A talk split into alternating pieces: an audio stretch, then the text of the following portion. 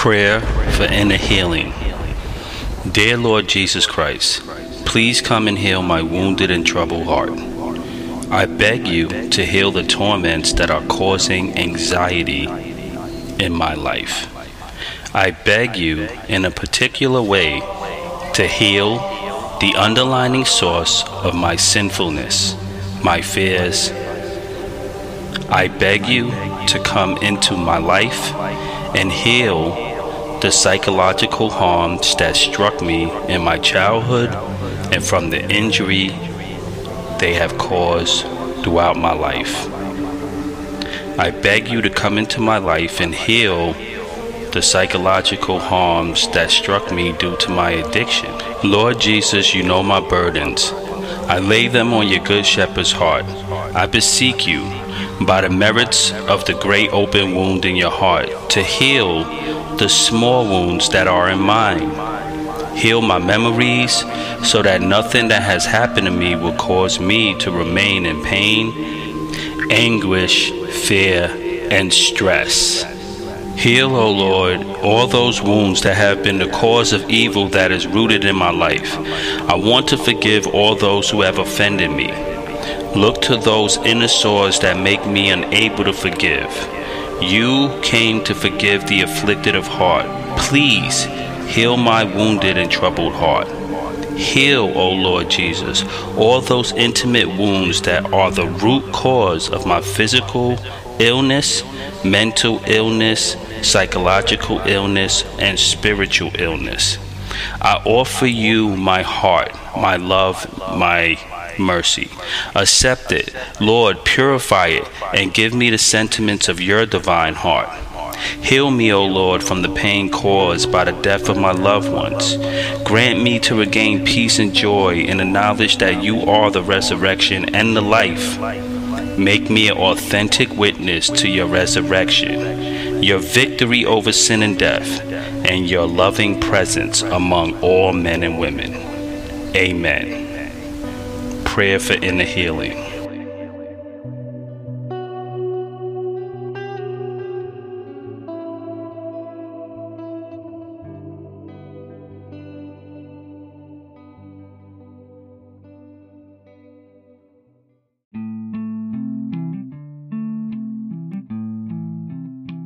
Hello, friends and family. Welcome back to the Sober is Dope podcast. I'm your host, Pop Buchanan, and today I want to give 20 practical tips for family members and loved ones dealing with a person addicted to drugs and alcohol. This is a very passionate topic for me, and um, I definitely think that we need more content and more people speaking to the families and friends of loved ones that are dealing with drugs and alcohol addiction. Because the other side of the addiction spectrum it's no joke and it's very disheartening discouraging and, and painful for family members and friends who have to live with us see us decline and deal with that reality. And when we're in our addiction and we're spiraling our family members and our loved ones are also spiral, spiraling with us. And this is an important topic. First, I would like to thank everyone out there that's been leaving reviews for Sober is Dope, everyone out there that's been leaving reviews for the Sober is Dope book and podcast, and everyone out there that's been sharing feedback and messages on Sober is Dope Instagram, and whether it's through email, social media. I love you all. Thank you for the feedback when you're on your journeys and you're out there, and I know a lot of times we're struggling um, in early recovery or in recovery in general, or we may be struggling addiction, trying to get to a state of recovery. It's not easy. So I'm with you on your journey. So whenever you reach out to me, I'm to try my best to reach out to you because we're one community and the Sober is Dope community is thriving. And our community just consists of communication. You guys communicating with me, I'm communicating back with you. We share resources. We open up to each other. We become vulnerable. We tell each other how we're feeling. We admit when we struggle and we grow through the pain together. All right. So I love you all. But to the Sober Dope community and to the recovery community.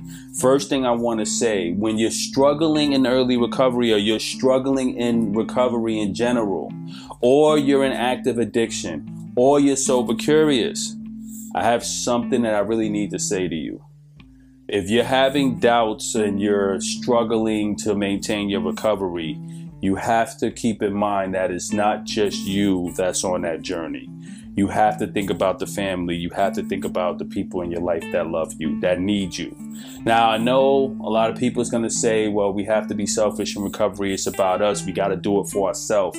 I agree. You have to recover for yourself, but you must be mindful of the pain that our addictions cause the people that we love. It's horrible. It's hard. Um, I remember the pain that I inflicted on my family and friends, and it wasn't pretty.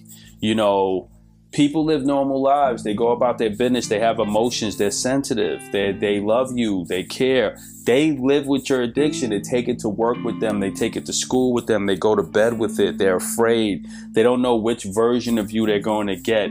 It's a tough reality.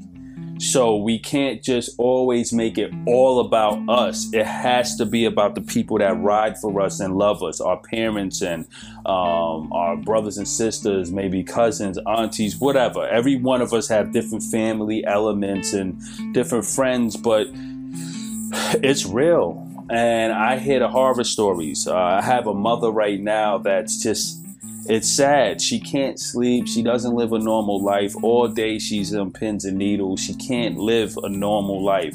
I'm afraid for her health. I don't think she's healthy. I don't think she's mentally healthy. She's living 100% vicariously through her son's addiction and it's killing her. And I try to explain to her that she has to be strong and she has to find balance and she can't get consumed, but it's a mother and it's her son and she mm-hmm. loves him. It's that difficult, right?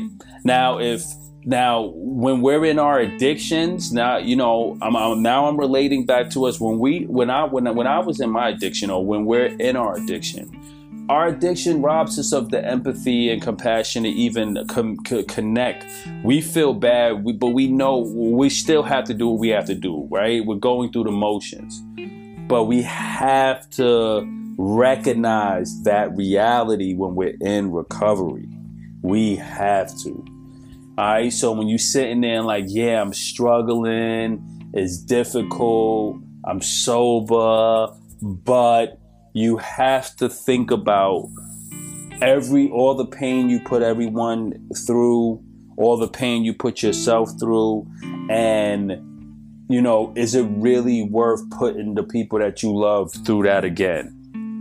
Or can you really dig deep, have compassion for yourself and them, and do the work that's needed and stop playing games? All right. Now, who are you, Pop, to say stop playing games? Don't be preaching. Don't be preaching. I get you. I get you. Right. I don't want to be preaching. All right. But I'm with you. I have to wake up every day and I have to say to myself, man, you know, you got to fight today, Pop. All right. You got to fight today you know i've been stressed. Sometimes i get stressed like all of us we're human we're gonna get stressed we're gonna have fears we're gonna have anxiety we're gonna be worried we're gonna be on you know sometimes scared to death about what's happening in our life what's going on in our life. But we must remember when you're in recovery you are already uh, fighting a good fight. You're already at the top of your game. Anything beyond that or besides that is setting you back. And most of us don't come back from that. We die in that. All right. I always, you know, sober is dope. It's our message on sober is dope for anyone that's listening. I don't care if you're a counselor, doctor, scientist, person in recovery, doesn't matter. If you're listening, it's our message that we beat rock bottom's ass. We get back on the wagon before we hit rock bottom because we know we might die in rock bottom. And that's not an option for us on Sober is Dope. Our community don't roll like that. We're honest, we take accountability, and when we do have a relapse, we say, you know what? I'm not gonna I'm not gonna sit here and wallow in the shame and the guilt and the embarrassment I'm gonna dust it all, dust my shoulders off, get up, you know, and get back on the wagon. Because it's my life that I, you know, it's my life. Okay, we do make mistakes in recovery, we do slip up, but we don't have to feed into the negative programming that we always have to hit rock bottom, that we have to go all the way through the Moses. We have to give in to every negative impulse before we find the strength to get back. I can understand when we don't know better, right? If you're someone that's in active addiction, this is your first time around and you find your recovery, you might have a relapse, you might have to go off the deep end, you know, okay. But for most of us who had a couple of relapses and been around the block and have some time under our belts, we know. We know. Say, I heard it from Pop. I know there's an option where I don't have to play this narrative out to the potential of me dying. All right? But this episode is not necessarily about us, it's also about the ones that we love and the pain. So I want to speak to them. To the parents out there that's dealing with uh, love a child that's dealing with addiction, I pray for you. My heart goes out to you. It's one of the most painful things to see that I can imagine. I'm not a parent, but I'm speaking through my mother who had to deal with me and I know the pain that she had. I know the pain that I put her through. I know the pain that she was in. Right? My mom, we, you know, sometimes when we talk about it, we instantly start crying. And it's like, we don't want to go back. And it wasn't like to the point where I was robbing, stealing stuff from my mom and, you know, doing all of this stuff. We just had, my, my mother and I had one big fight one day. It was just one fight out of all my years of being in addiction. We had this one fight um, that was just bad. It wasn't physical, it was just the way it happened. I was ashamed. She was really hurt. And she was at an age, and I was at an age where it wasn't healthy for none of us, for, for, for any of us, right? And it really hurt her. And I felt bad that was one of the reasons when I left that day from my mom's house, she said, Joseph, don't come back here. Okay, just don't come back. You're not allowed here no more. That, that's my childhood place, right? And I love my mom with all my heart. And she raised us after my father died, and she didn't need that shit. She didn't need me getting drunk that day and blowing up on her. Whether I was right, whether she triggered me, whatever, it didn't matter. It was my mother. And sober pop would have known the difference that you're not going to sit here and blow up and go tit for tat with your mom and get her blood pressure up and stress her out. So I had to live with that, but I made amends. Like I, I, that's my lady. I love her. I got sober. I help her find her recovery. Um, not that she was like in a bad way, but you know, I was explaining to my mother the health ramifications of just drinking alcohol in general. I was like, Mom, I don't want that for you. I think that you know, we we let's. I want for my family. I want my whole family just to put just don't drinking is not an option for us. And my recovery kind of prompted the whole theme of the family just not making alcohol uh, pastime or the center of our festivities anymore. All right. So now when we have a Buchanan family party, there's no alcohol in the house. There might be one lone bottle of wine that someone brings over that no one touches. We're sharing, uh, we have non alcoholic wines, juices, beverages. We juice actual juicing and stuff. It's beautiful. The point I'm trying to make to the parents out there, I could relate and I know, I want you to know this. This is what I wanted to say to the parents out there. Whether your child can't articulate it, whether they don't communicate it, whether they rob you, they stole all your money, they consistently challenge you, they curse you out, they talk to you like you're garbage, as another person that's in addiction recovery, they know that their addiction is really hard, but they know that they're hurting you and they feel bad about it. It's probably one of the reasons they keep using because they feel like it's this feeling that we have in addiction where we did so much damage, we burnt so many bridges that we're so we're, we're such failures that is nothing that we could ever do to make it make it better.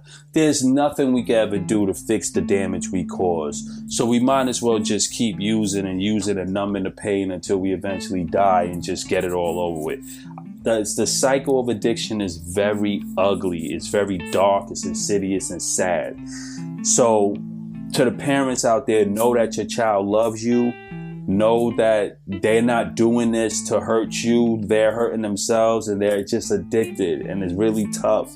And we all pray that they get to a point where they could break that cycle of addiction before dying.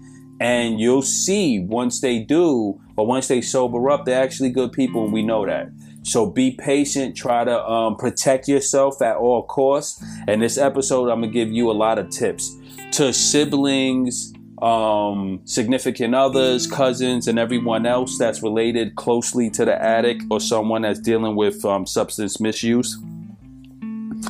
I need you to understand that although it's an inconvenience for you, it's never going to be more of an inconvenience than it is for the person that's dealing with the addiction.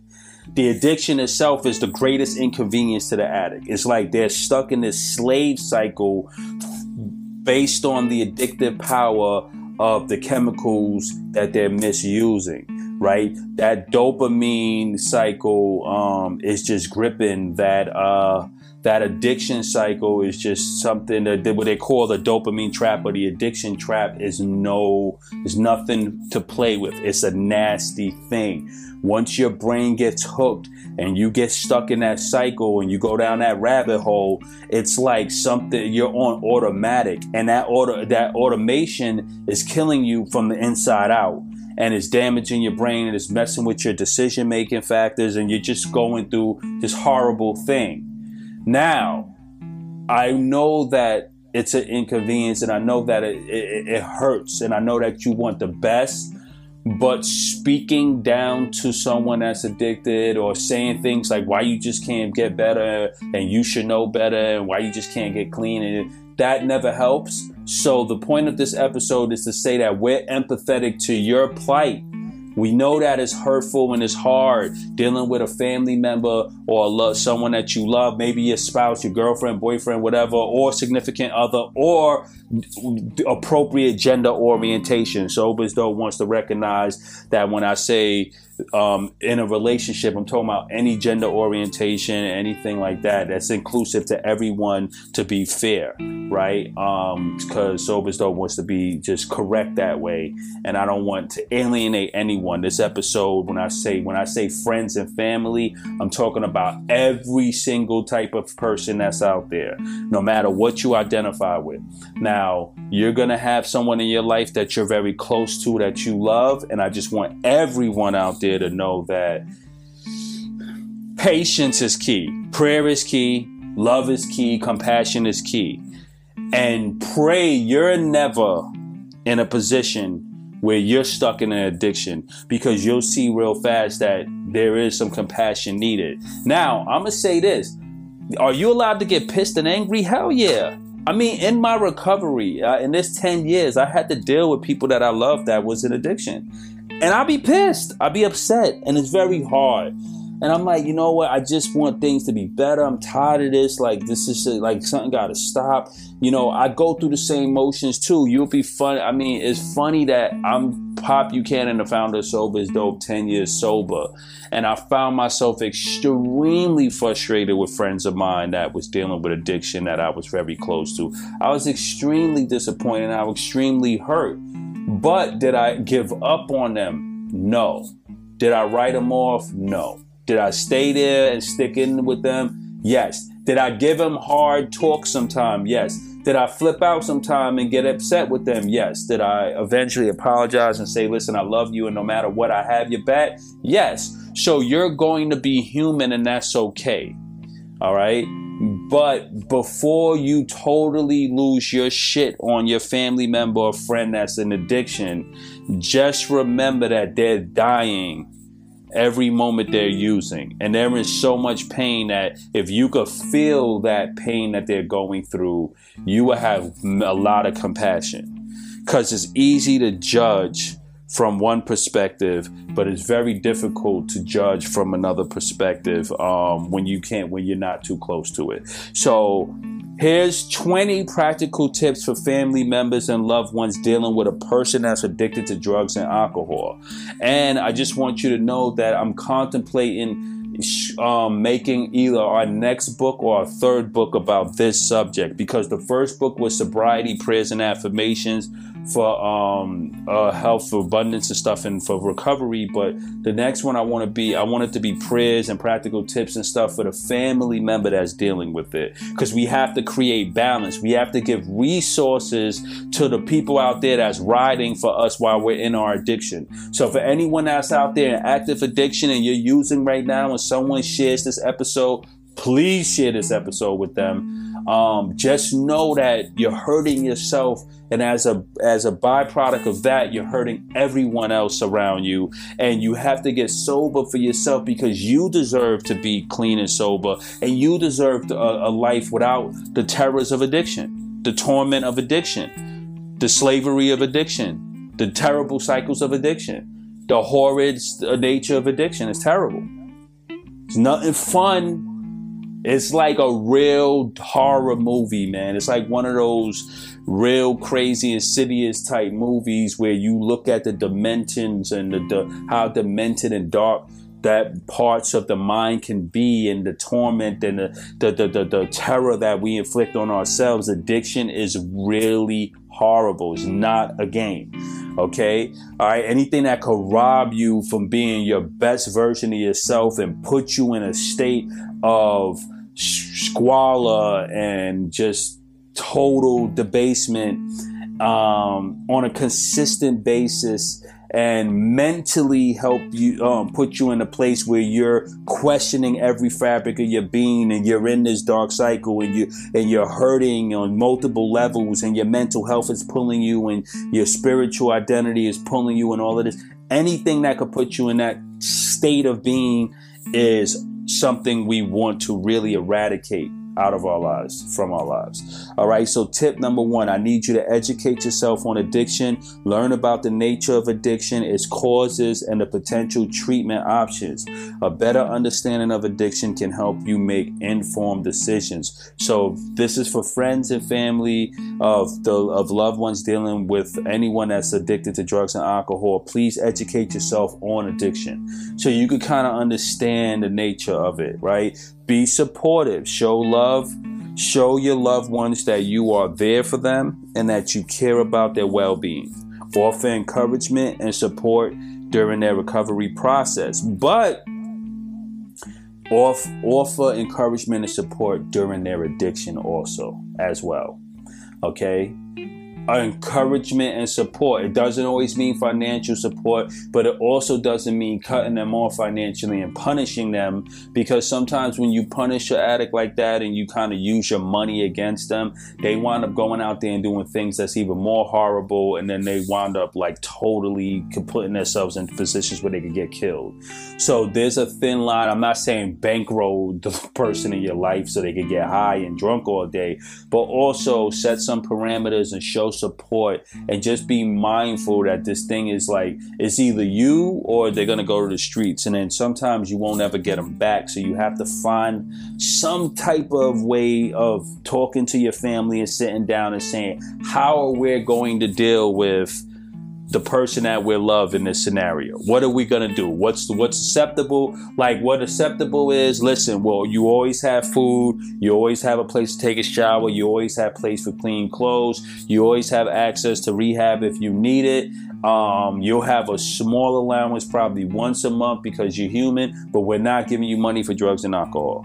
That could be the thing. So you give them their little allowance, they want to use it. They know, okay, I can't come to my family for that, but I can come to my family to do, to do things that can help me be better. Like I know I can eat. I, I mean, I have friends who family wouldn't even let them come home to have a square meal, right? Couldn't even take a shower couldn't even you know wouldn't even give him clothes and stuff. And like it was just like i don't don't come around here until you get yourself together. And that's cutting someone off to such a point where you're pushing them totally out your life because they're struggling with this disease or this mental disease um, called addiction. And you're punishing them for something that they pretty much don't have control over. anyone that says, oh, you should have control and you should be able to, they're idiots. I'm sorry. I'm not going to be politically correct. I have to curse people out on the internet all day. Why don't you just have self control? You say that to Pop Buchanan, and we're going to get into a verbal fight because that's like telling, it's just, I'm not even giving an analogy. It's just the most, it's the worst thing you can say to someone that's an addiction. If I had self control, I would not be addicted to say it it makes you an asshat. That's it. So don't punish the person that you love uh, um, in addiction and don't use like don't leverage things against them uh, that's the I, I see people do that a lot like well I, i'm not doing this unless you do that and you create all these ultimatums you have to be very clear I want you to find your recovery and I want us to talk about it every time when you're sober and you hit them when they're sober, you never deal with them or try to school them and talk to them when they're high or intoxicated off of alcohol and drugs. It's the worst thing you could do because the brain, they receive it, but you got to get them in that morning when they wake up. You got to grab them, hug them, say, listen, get in the shower. Have a little cup of coffee for me. Eat for me. I want to tell you some things. I need to talk to you. All right. Now, I know you're going through addiction now, sometimes when you can empathize with them, this is the point of educating yourself. When you can empathize with someone that you love, um, and you understand the addiction, you can speak to them in a way that that that kind of steers them towards recovery by saying, "Listen, today, I know you're gonna have to use today. I know that, right? Because you're in this addictive cycle, right? And I know you feel like feel lousy. Ask them, how do you feel now? Do you think you go today without doing it? What can we do to make today a better day than yesterday? But before we do anything, can you just meet me halfway a little bit? Can we get some food? Can we can we get some clothes on you? Can you just watch a movie with me before you run out?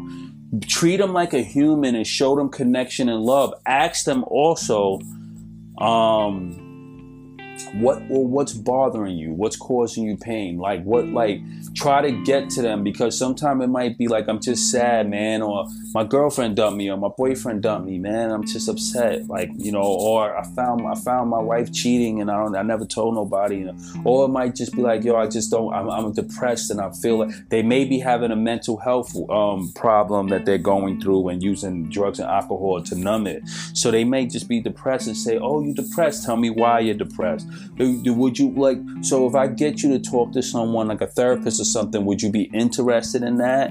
Um, all right. You want to go catch a movie and talk about it some more? Have lunch with me? Then maybe give them a little money and say, uh, you know, I'll see you later. You have just be responsible. I'll see you to like come home tonight. Treat them more human, and eventually they'll open up to you and they'll start to feel a little bit. But you push them all the way out. Get out of here. I don't want to see you. How dare you? You're a disgrace. Never gonna work. Okay. You're not helping anyone and you're playing God and you're judging. So don't do it. And I'm, I'm only saying that out of a loving place because you want to deep down, once you throw them out, you're to miss them. You're to be up all night worrying about what they're doing, if they're alive. Every time you the phone ring, you think it's to be the cops. You're to don't you want to make sure you keep a warm line open to your family, all right? So be supportive, offer encouragement and support during their recovery and addiction process. Encourage them to seek professional help. We just touched on that. Um, a professional drug counselor can provide addiction treatment and help your loved one overcome their addiction. Encourage them to seek professional help. All right. Now, you have this is what I want to say to this. Encouraging them is one thing, have a treatment plan in tow like literally make sure the insurance is lined up if it's your family member. Talk to drug uh, uh, centers and say, listen, I'm consistently working on my family. I'm gonna call every day to see if y'all got a bed. I'm gonna try to get them into a bed every day until I can, or at least have a place that we're gonna call, have an interventionist or somebody or someone that you know when you're ready or when you're the day the person that you love say, you know what, I'm tired and I want to get help. You have to have a plan of action here, listen to this podcast. Sober is dope. I bought this book for you. Let's go get you some new clothes. I have a place that we could go to. I have a meeting we could go to tonight. Pop is on the phone. He's willing to talk to you. Like let let's, let's start throwing things at them. Now, even while your person is in recovery, this is a standing invitation for Sober is dope. If you know someone is addicted and they're willing to talk, I'm willing to talk to them. I could email them. I could we could talk. We could do probably a quick talk on the phone. I'm willing to say, listen, how are you doing? You know, and just talk to them as from a human perspective. Let them know their options. We know that if someone is dealing with addiction, they can't do too much until they're ready. But you'll be surprised. Someone could wake up in the middle of the night. I'm ready and I'm done, right? So you want to be ready to encourage them to seek professional help and have the resources already mapped out. Set boundaries, set clear. All right, this is tip number four. We're doing 20 practical tips for family members and loved ones dealing with a person that's addicted to drugs and alcohol. These are tips that I put together from Sober Dope. I put them together for you guys because I really care about opening up the conversation for family members of love and, and, and friends of loved ones that's dealing with addiction. I think we need to start doing a lot more, and I'm and I'm also contemplating doing a second, like an like a, another podcast that's geared towards family members specifically, because we have to open up the conversation. But maybe we can house everything here. So this is tip number four: set boundaries, set clear boundaries and consequences for unacceptable behavior related to drugs or alcohol abuse. Stick to them consistently. I agree with this 100%. Like with with like you got to remember someone that's dealing with addiction is almost like a child. Like when they're in their addiction, their brain function is not at 100%. Their brain is going to default to very like basic behaviors like I want this, I want that, I need this, I need that, I need this now. This is your fault, it's you, not me. They tend to get agitated, loud. They want to now set clear boundaries. Now going back to number one, educate yourself. Two, be supportive. Three, encourage them to seek professional help and map out the process for them. But setting boundaries is serious. You cannot play. When they disrespect your boundaries, you have to let them know you crossed the line. Okay? And you cannot do that again. Like you cannot use in my house, or you may say, because some people may talk about harm reduction and stuff like that. Well, some family members may say, well, I want you to, I'd rather you use in my house than somewhere else, but they just set boundaries. Like you can't bring people around here. You can't bring drugs around the kids. I don't want no needles in the house. I don't want alcohol around the kids. I don't, you know, have just set back, whatever you're, that's up to you. I can't randomly create boundaries for you. You have to set them and like tell them if you break these boundaries, if you violate these boundaries now.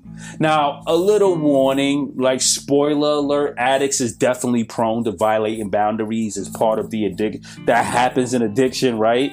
All right. So, um, and listen, I don't want to play political correctness when we're talking about addiction. It's a raw thing. We're all addicts that when we're listening here, you either someone that's an addiction, someone that knows someone that's an addiction. Addiction is a tough sport, man. And it's just like, yo, listen we we're not angels so you know sometimes i feel really like i don't want to talk as if i'm trying to be all preppy and refined for you guys. Y'all need it raw. We need it raw. We got to speak very plainly because we're come we're dealing with all types of shit. You might be dealing with their dealer. You might be dealing with jail systems. You might be dealing with sex abuse shit. You might be dealing with like major drugs and like all type of craziness. So I try to speak as plain to you guys, and I try to keep it raw with you.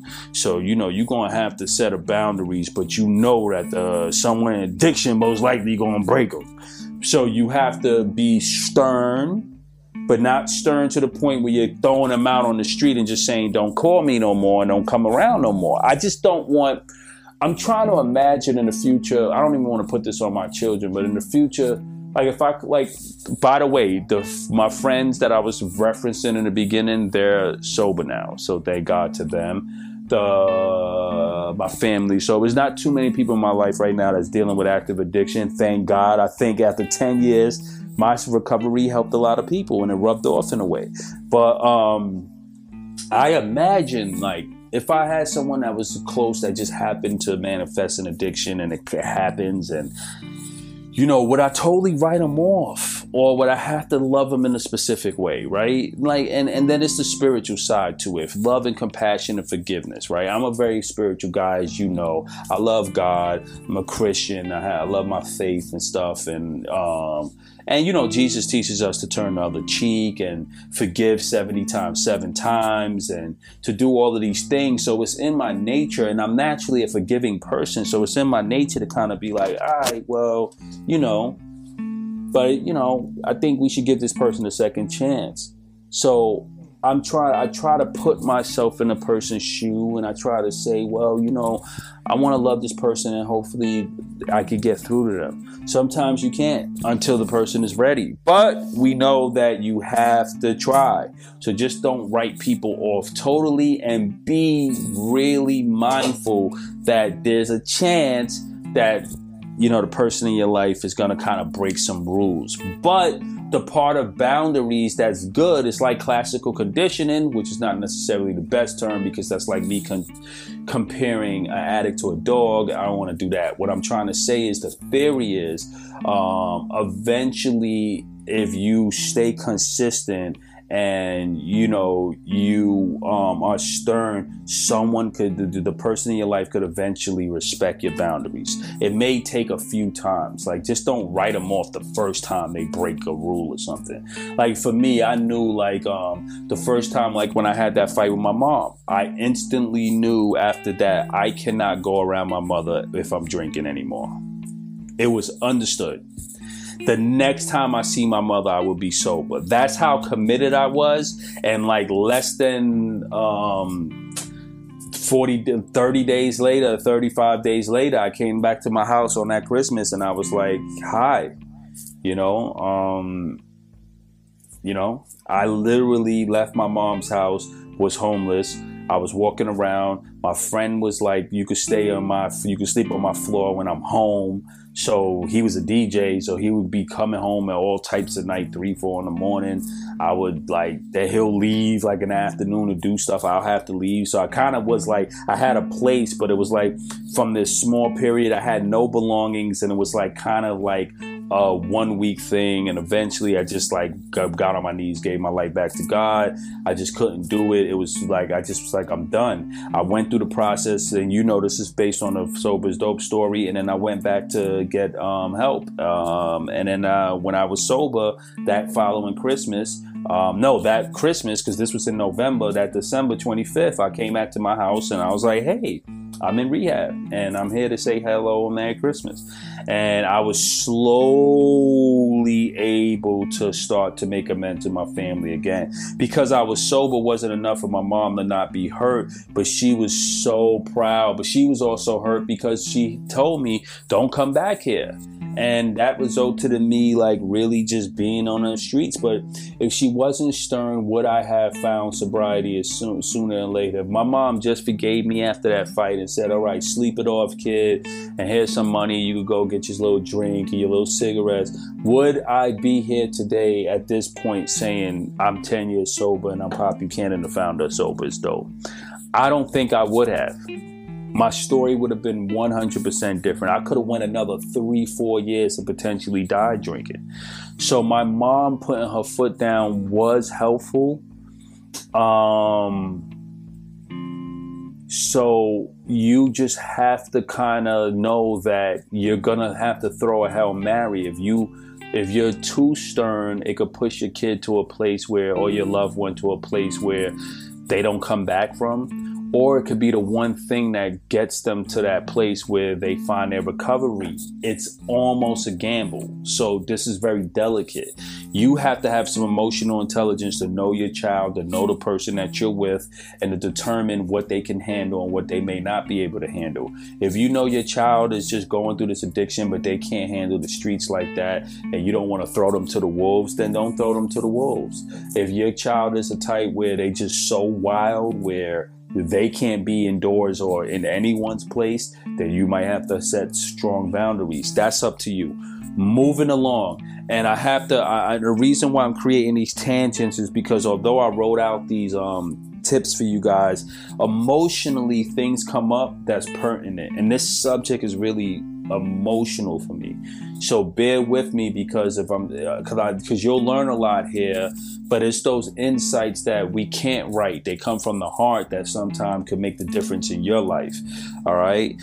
Tip number five: practice self care. Take care. All right, this is important, y'all. This is one of the biggest ones. Like I said, it. I have a friend right now who's she's like literally dying behind the stress of her son's addiction.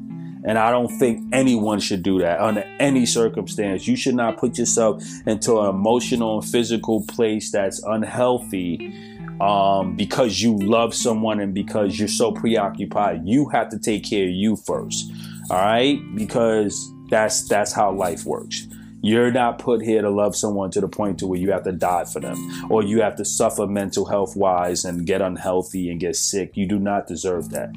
That's for the you husbands out there, you wives out there, spouses, significant others who feel like I gotta take this ride with this person the people out there who have addiction, but they're very abusive and nasty. Some people, some addicts, and um, are very abusive and nasty verbally and just disgusting sometimes.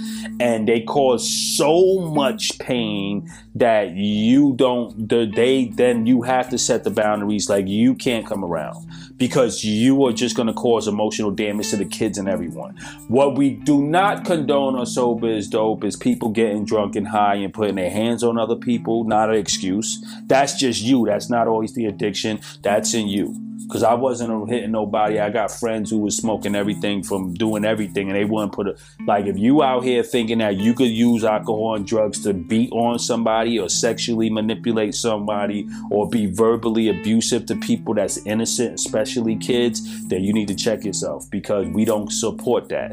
All right, because we believe that if I believe that if I as as empathetic as as much as I am a champion for someone dealing with addiction, evil is evil, dumb shit is dumb shit, and abuse is abuse. All right. We can't always say someone is not to be held accountable because they was using drugs and alcohol.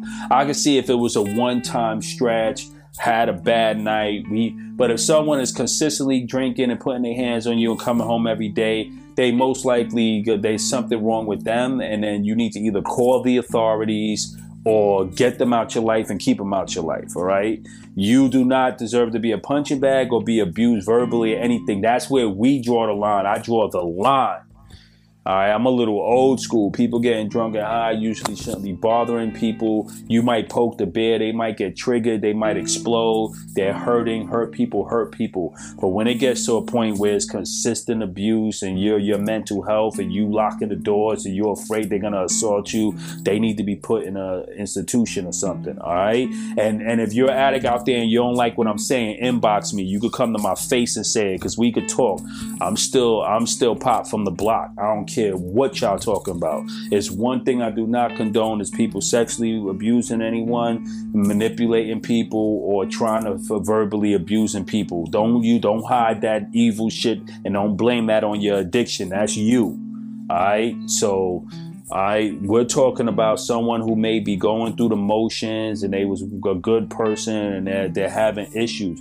But when it gets to a realm of psychosis and mental shit that's outside your pay grade, they either got to be dealing with professionals or if you know you don't have the emotional skill set or range to deal with that, get yeah get out of dodge all right? Because i'm tired of the horror stories. I don't think any parent i don't think anyone should be abusing their spouse when they're drinking. I don't think they should be verbally abusing them. I don't think kid if you have kids and you're drinking and doing drugs and you're abusive you you have a real problem okay? Because that's one thing that i would i have to draw the line at inflicting that damage on kids and bringing that around kids. That means that you don't have any regard for life.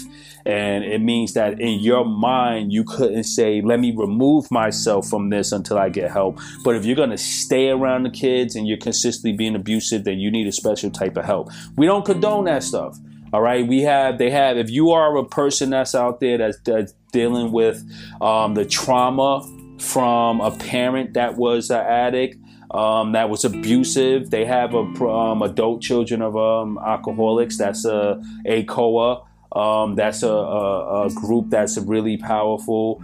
Um, we also have Al Anon. If you're a family member or someone dealing with a person that's dealing with addiction, you um, you have all type of groups out there. But please don't stay in an abusive situation out of love because being abused is not love. If a person is broken enough to where they're hurting you because they're hurt, then they need to be removed from your life until they could make amends to you and because you don't deserve that. And there's a lot of people who die by the hands of people that's uh, under addiction because of unresolved trauma that the addict may have. That's why on Sober is Dope we consistently speak about the connection between mental health and addiction. We have to address both. We can't just say, I'm going to AA and I'm going to rehab and that's it. That's not enough in most cases. I, it's not. You have to go see a psychiatrist. You got to make sure you take a medication. You have to deal with trauma. If you're abusive, you have to figure out why am I too nasty to people? Why am I putting my hands on people? Right? You need to get help. Okay, but just don't sit there and say, "Oh, was I'm blaming? I blame it on alcohol." And then you know, I gave my wife a black eye four times in a four four times this month. That shit is unacceptable. All right.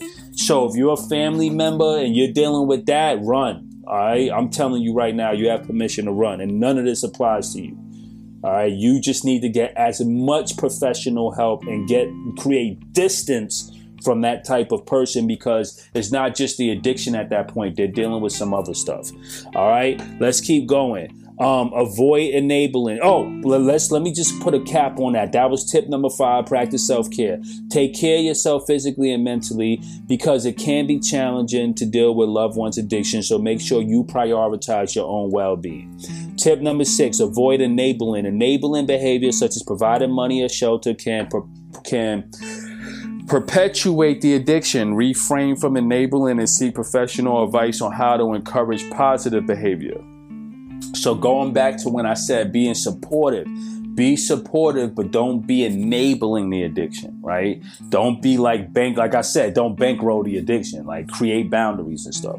All right, avoid judgment, very important. Avoid blaming, shaming, or judging your loved ones. This can exasperate the addiction. Um, and um, this can uh, this can exasperate the addiction and make it harder for them to seek help. Right. So definitely, you don't want to judge. Um, that's just the worst thing in the world. I hate people do that. Like you don't want to start, you know, blaming, shaming, and judging your loved ones and saying crazy, especially when they're under the influence. Like you could kind of hold some hard, have some hard conversations and be accountable and vent, but do it when they sober. Do it when they wake up. When they wake up and they come to you and say, "Hey, did anything happen yesterday? Was I good?" You know, be like, "No, have a seat. You you did a lot of bad stuff yesterday, and it's unacceptable. And I want to talk to you about it. And I want you to understand that it's not fair. It's not easy. I'm telling you out there, it's real easy for me to read this stuff, but I'm not some like psychiatrist or something that never dealt with it that's just gonna read it. I'm I've been on both sides." so I'm very, very, very compassionate about this. Like I understand it. I feel you. Like I, it's not easy in real time. It's very difficult to be calm and have composure when you're dealing with someone who just terrorized the whole night away, right? You know, and did all of this disrespectful things. These disrespectful things is difficult. So when they sober up the next day and they try to come to you, you really you ready to fight. You ready to fight? Like yo, listen, man, you I'm done with you. Like I'm tired of this. I'm tired of your shit. You got to stop effing up. You got to grow up. Stop being like this. You just a drunk or you just that's the language. You got to fight that because it doesn't help. It's just gonna make them feel more terrible about themselves, and they're gonna run out looking for their drug of choice much faster. So it's a tightrope. You shouldn't have to be on a tightrope, but this is someone you love, right? So if you're going, if you want them in your life, you got to play by the rules, and the unwritten rules in recovery is patience, unless it's an abusive situation or something like that. So avoid judgment, and when you are trying to vent and really um, communicate your pain, Try to do it in a, in a when they're in when the person that's addicted is in a state where they're more susceptible to receive your message. All right. Tip number eight seek support. Join support groups such as Al Anon, which support support and guidance for family members of addicts. Tip number nine understand relapse. Relapse is a common is common in addiction recovery. Learn how to recognize signs of relapse and support your loved ones through the process. Tip number 10 encourage positive behaviors, encourage healthy behaviors such as exercise, healthy eating, and regular sleep patterns. Tip number 11 practice open communication. Encourage open and honest communication with your loved one, but avoid being confrontational or aggressive. Very important. Very important. Very important. Oh my God. Because you could really step to someone and vent. You could step to one and express your pain. You could step to them and um, communicate effectively. But if you do it in a confrontational and aggressive way, you're either gonna trigger the addict to the person that's dealing with the misuse to really just explode, or you're going to unfortunately um, just screw up the whole conversation. So, what you want to do is you want to make sure you're in a position where you are not aggressive, yelling, angry, and being explosive to the person that's dealing with the addiction recovery because you have to protect yourself. All right. Hold on. Okay, so moving along, here we go. All right. Um, the next tip that I want to talk about is Learning how to handle triggers. Triggers such as stress, anxiety, or boredom can lead to relapse. Learn how to recognize triggers and help your loved one cope with them. We talk about this extensively on the podcast. If you're someone who's dealing with a family member that's dealing with drug or alcohol misuse, listen to Sober is Dope because by listening to me speak to other people that's dealing with addiction or that may be in addiction recovery you will be able to educate yourself and um, you'll be hearing from another perspective and that'll help you be a little bit more well-rounded and you'll learn a lot about triggers relapse and a lot of the stuff that we talk about on the podcast. All right so learn how to handle triggers. Tip number 13 Help your family member, loved one build a support network. Encourage your loved one to build a support network of friends, family, and professionals who can provide emotional support during recovery or addiction. Okay? Um, yeah, like you when they're sober, you're gonna have to say, listen, we're gonna we got we got the this uncle, this aunt, we have the neighborhood priest, we have this local officer, we have this person that all love you, they all know you, and they all want to talk to you, but we're all here as support because we want to see you get sober. Or if you're in recovery, we want to help you reinforce your recovery process. A lot of this episode is about also reinforcing the recovery process because uh, for, for, for the most part, we may have a family member or someone who just recently just found their recovery and we're we're walking on a tightrope like yo any day this person could go wow like we're so happy they're in recovery. We want to keep them there. So a lot of this is also prone to a family member who have someone that's dealing with addiction but that is also in recovery. You want to keep them there because you know at any moment something could go wrong and you don't want to open up that pandora's box and deal with all that trauma all over again. All right Tip number 14 celebrate milestones. Celebrate your loved ones' milestones, no matter how small. Recognizing their process can encourage them to continue on the road to recovery. This also applies to when they're in addiction. Like, if you know, if you see like one of your fam, like a, someone that you love, sleep through the whole day because they had a bad night, you could flip it instead of saying you slept all day because you got drunk and high last night. You could say, hey, congratulations, you just went through pretty much 15 hours sober. You know, now I know you might feel bad, but let's get you in the shower. Let's get you some food. You know, you did. Hey, you just did your first day sober. You could kind of run with that. Just saying that to someone to give them the the the that that idea like wow like i really like i've been using for a while. Now you know they just had a terrible night and slept off the day or a terrible day and slept off the night. But you could reframe it. A lot of this is reframing.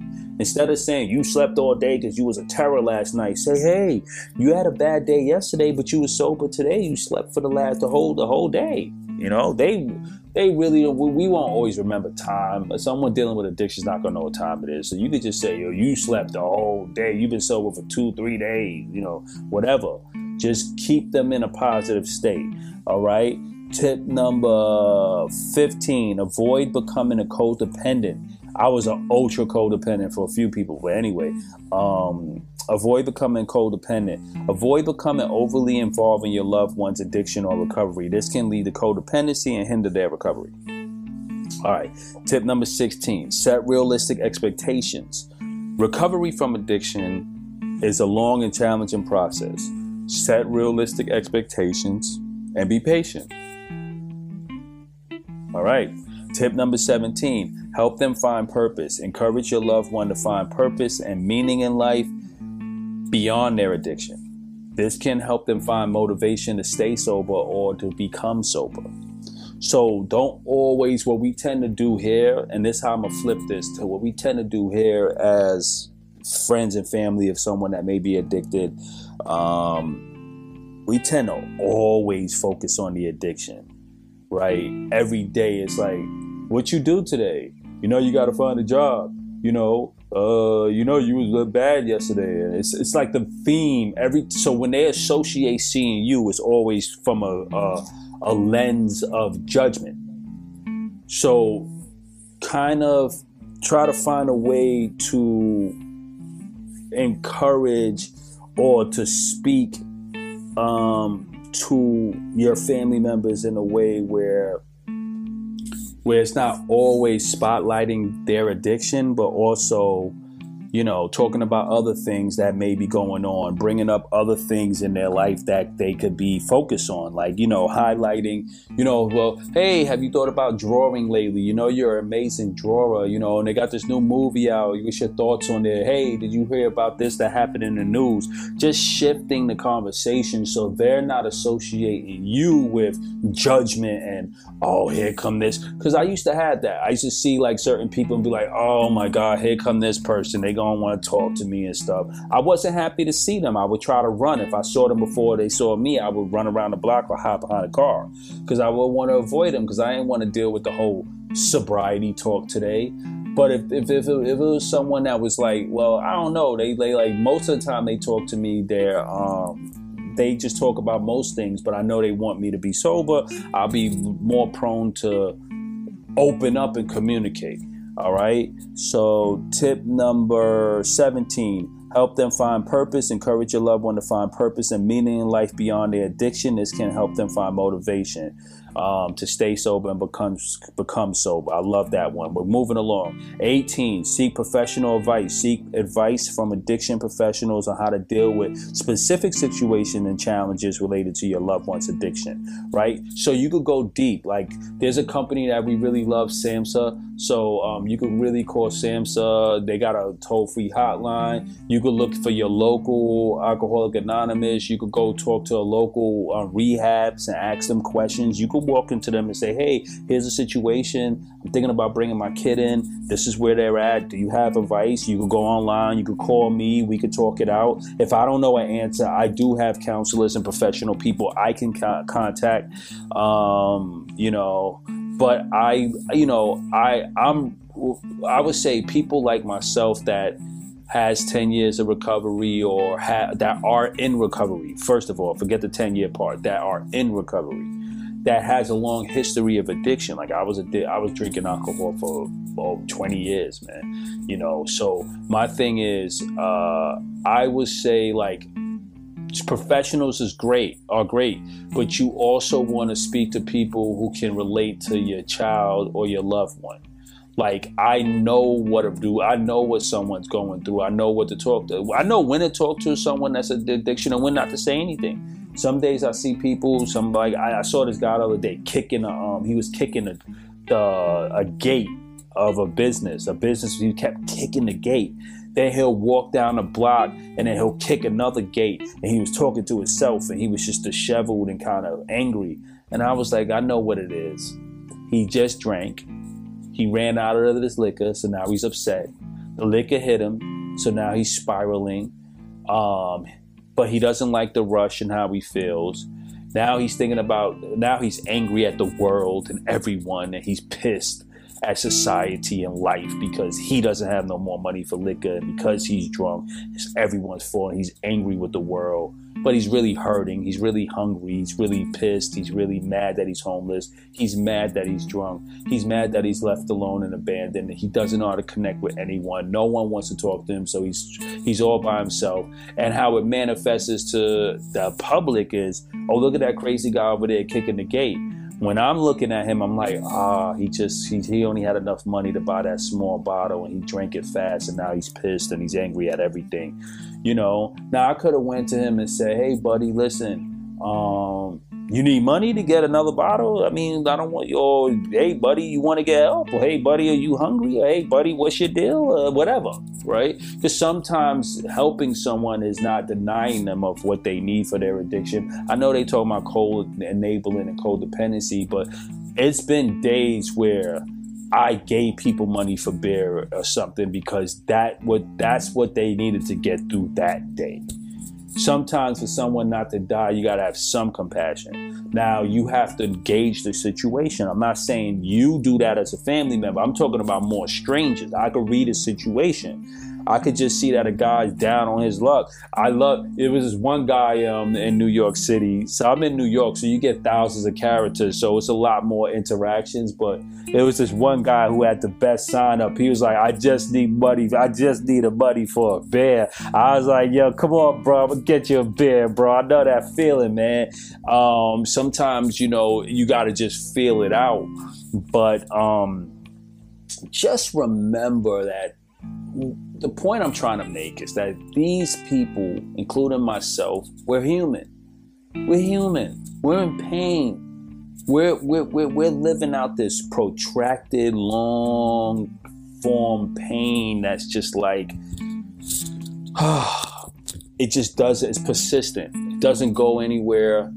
And it's like that pain and combined with that addiction just took so much away from us that we're just almost outcast in our mind. And we don't know where to start and how to pick up the pieces. It all seems too impossible. Our our life seems already final. And it's just dark. And and that's what rock bottom looks like. That was rock bottom for that gentleman that was kicking those gates and that was homeless. He was in perpetual rock bottom but at some point, we pray that he could snap out of it. Just like at some point, we pray that through your love and compassion and understanding, the lo- your loved one will snap out of it, right?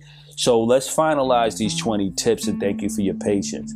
Um, tip number 19 keep a positive attitude. Stay positive and hopeful, even in difficult times. A positive attitude can help your loved one stay motivated and focus on their recovery.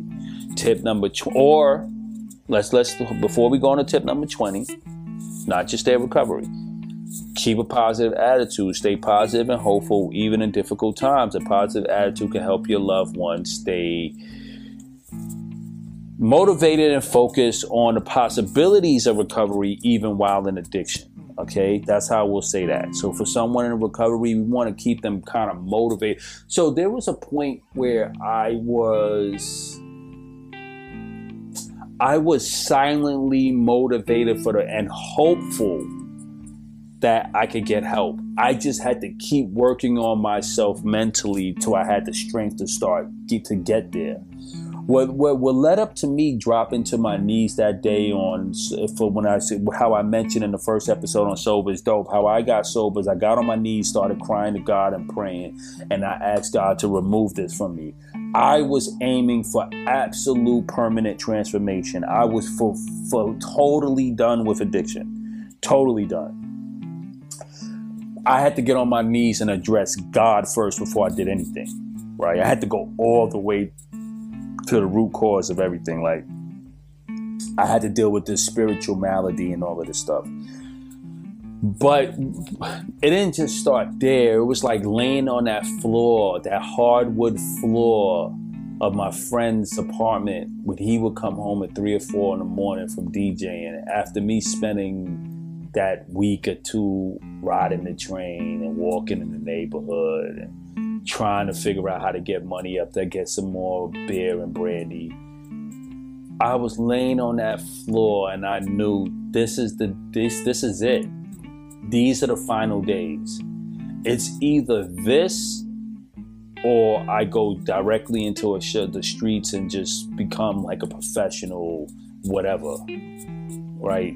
Homeless person. You know what I mean? Like I'm committed to just drinking, panhandling, and being homeless. And it was that wasn't my nature. It wasn't even my destiny. I was just in a bad way. I kicked out my mom's house. We had this fight. I had nowhere to go. I burnt every other brick. So, just to give you guys context, if I wound up at my mother's point in my 30s, it means that I lost the house, the girl, the family, the resources, friends, money, couches, couch surfing, I did. I ran through every one of those scenarios before I wound up back at mom's, which is no one wants to wind back wind up back home with their parents. So that was truly a form of rock bottom. Me being at my mom's house was rock bottom, but it was controlled rock bottom, meaning that okay, I'm at mom's house at some point. I got to get it together. My mom's not going to allow me to sit here and drink and act stupid. So I know at some point I got to get it together. And I think that fight was me trying to just it was just me lashing out at everything and everyone to my mom because I knew the party was totally over. And from here, I had to give it all up because my mom would not let me. She would just, she would really chastise me and just stay on me until I got a job or got cleaned up. It was no way she was going to wake up every day and see me sitting there sleeping and trying to drink. It was not going to happen. So I knew at some point, like, okay, I had to work on myself. So after having that fight with my mother when I was on that hardwood floor, or when I was walking in the freezing cold winter in New York City, homeless with no money, I remember one time smelling food coming from people's houses. Like, damn, I'm really hungry, man. I like, I could cook. I like to cook. I, I miss my brownstone. I miss my girl. I miss this. I miss that. How do I wind up on the street? And I'm and I'm I'm sitting there and I'm thinking while I'm thinking about all of this, all I could think about is beer and brandy and, and, and, and smoking cigarettes. And I'm like, this is not right. I don't want this life, but all I could think about is drinking. I have nothing. I have no one and I have a lot of people that love me. I burnt all those bridges. My addiction made it. Now I could have went back to those people and they would have out of compassion probably took me in, but I knew when enough was enough. I mm-hmm. wasn't it wasn't my nature to push people. Once I asked for help and if I burnt that bridge, I will bow out gracefully and mind my business.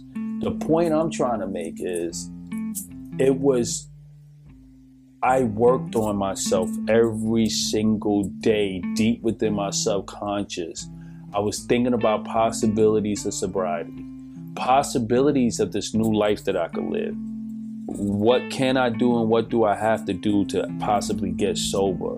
And then eventually it led me to getting on my knees and beginning the process by saying to God, I'm done. The devil captured me and I'm dying and I don't want to do this anymore. God, can you help me? Can you send me a blessing? And I heard a voice from God that said, Done. You got it it's done. I love God. God was so complete when He spoke to me. It was like done. I get it. I hear your heart. I know you're legit. You God was like, I know. You wouldn't I wouldn't come to God that at that level if it was a game to play. The only game I had left was healing and transformation and giving my life back to God. That was what I wanted. I could not compete with the devil and his the works of addiction and alcohol. It was not an option. So, um, my point, I said all of that to say this, which is one of my favorite phrases. A positive attitude can help your loved one stay motivated and focus on recovery while in addiction. The more love and compassion that you have, the more that you give to them and sow into them when they're in addiction, you want to talk to your loved one in addiction, love them while they're addicted. Never chastise them and judge them. You do that when they're sober, but not in a confrontational way. You see that formula? My loved one comes in and I'm mad at them. Give them a big hug. Put on some music. Say, You want to dance with me, man? They, yeah, man, I want to dance. Let's dance. Dance them to sleep. Get them tired, dance them to sleep. At least they sleeping for the night. You know, don't don't treat them like some type of monster, or some type of outcast, or some type of demon. It's not them that's the demon. It's the demon of addiction that's within them. And the only thing that could drive out a demon is love, compassion, and God. All right. So keep that in mind. Like you are going through a lot if you're dealing with this. It's a horrible thing to deal with.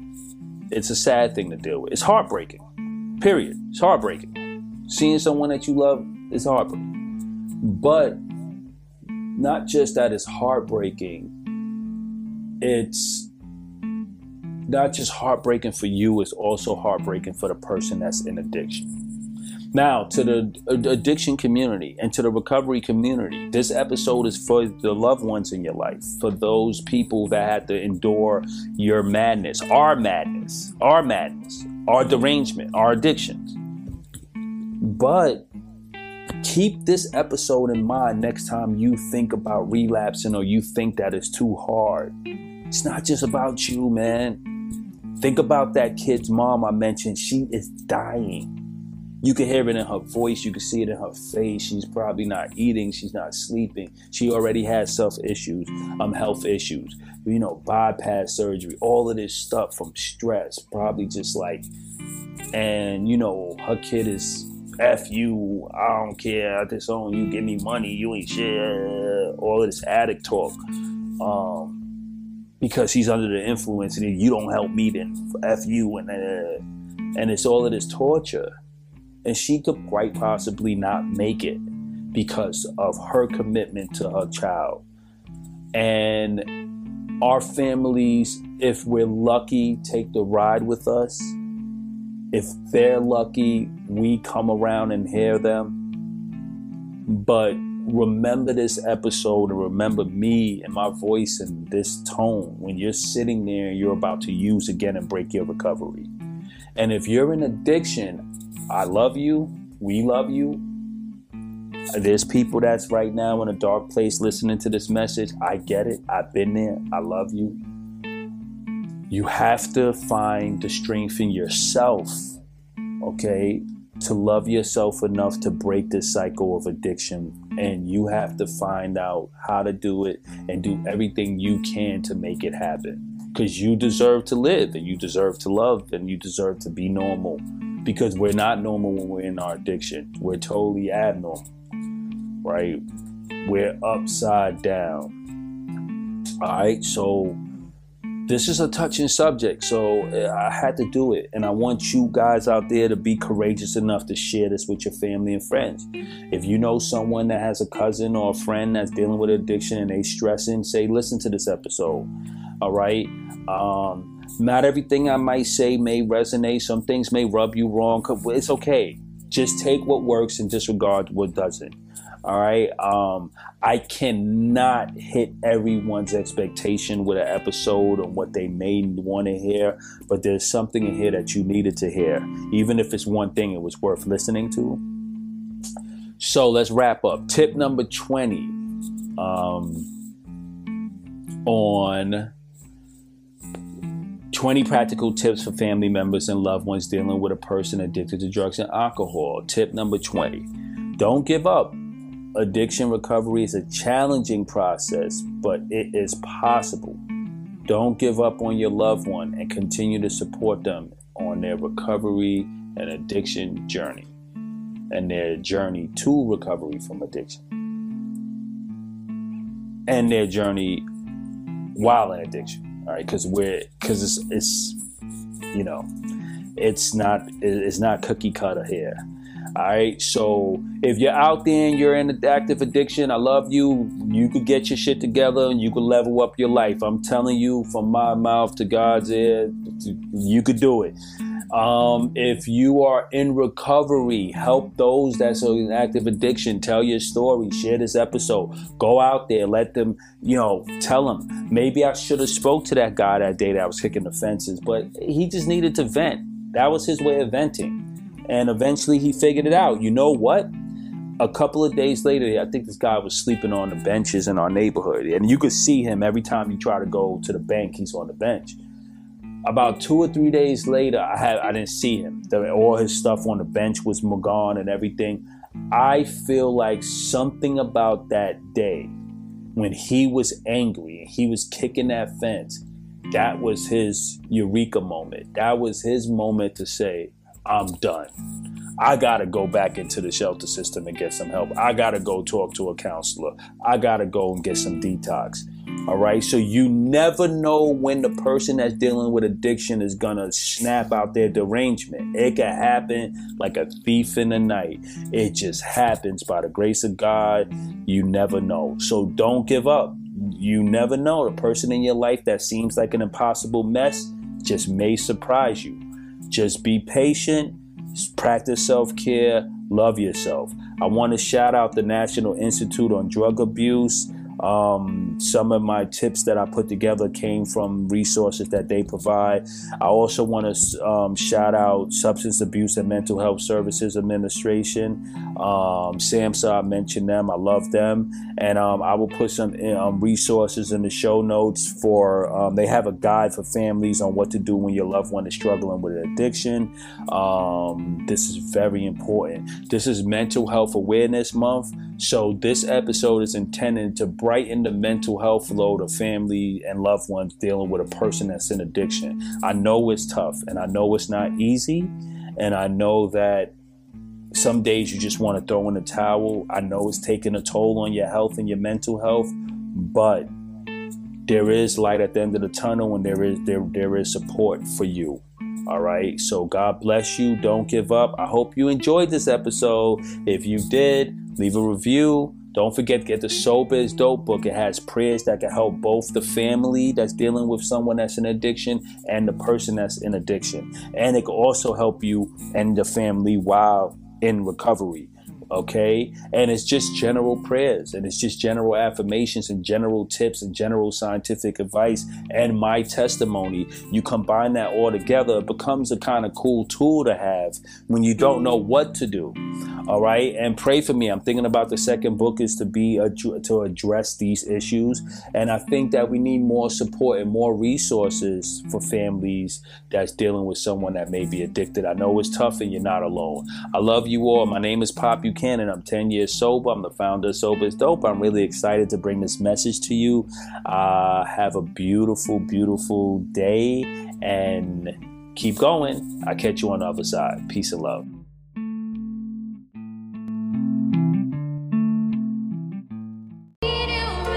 I need you like I needed God. Memories of an alcoholic conceived in scars. No remedy to explain this psyche barred. Beyond jail, every cell was in need of bars. God forgive me, please. Memories of needing weed. I was used to psychedelics, had me seeing threes. I was used to Christian brothers, had no quiet near. No brandy, eventually was my final fear. Past the bogey pop, after death I missed my pops. Cried the ocean, held my breath, had no need to stop. But devotion gave me second chances, needed God. Sounds romantic on Atlantic Ave, I found my God. Jesus Christ is real, addiction is an affliction, curse. One description seemed depicted in emotion, hearse. Walking dead, unconscious when conviction hurts. A crucifixion of the human birth consumed in dirt. God help us all, recovery was diction first. The decision falls, hope my benediction works. On my knees before I crawled, asked God for help. And after all, what I saw was a God of wealth. Not cash for gold, forgiveness for a lonely soul. Not forgotten in the homeless cold or home alone. Whether crack pipe or whiskey gin, addiction spins. Around we go, sick within, such a vicious gin. Such a vicious cycle. But there is hope when the love is there. God mercy for the boy, help the man appear. But there is hope when the love is there. God mercy for the boy, help the man appear. Now I'm sober.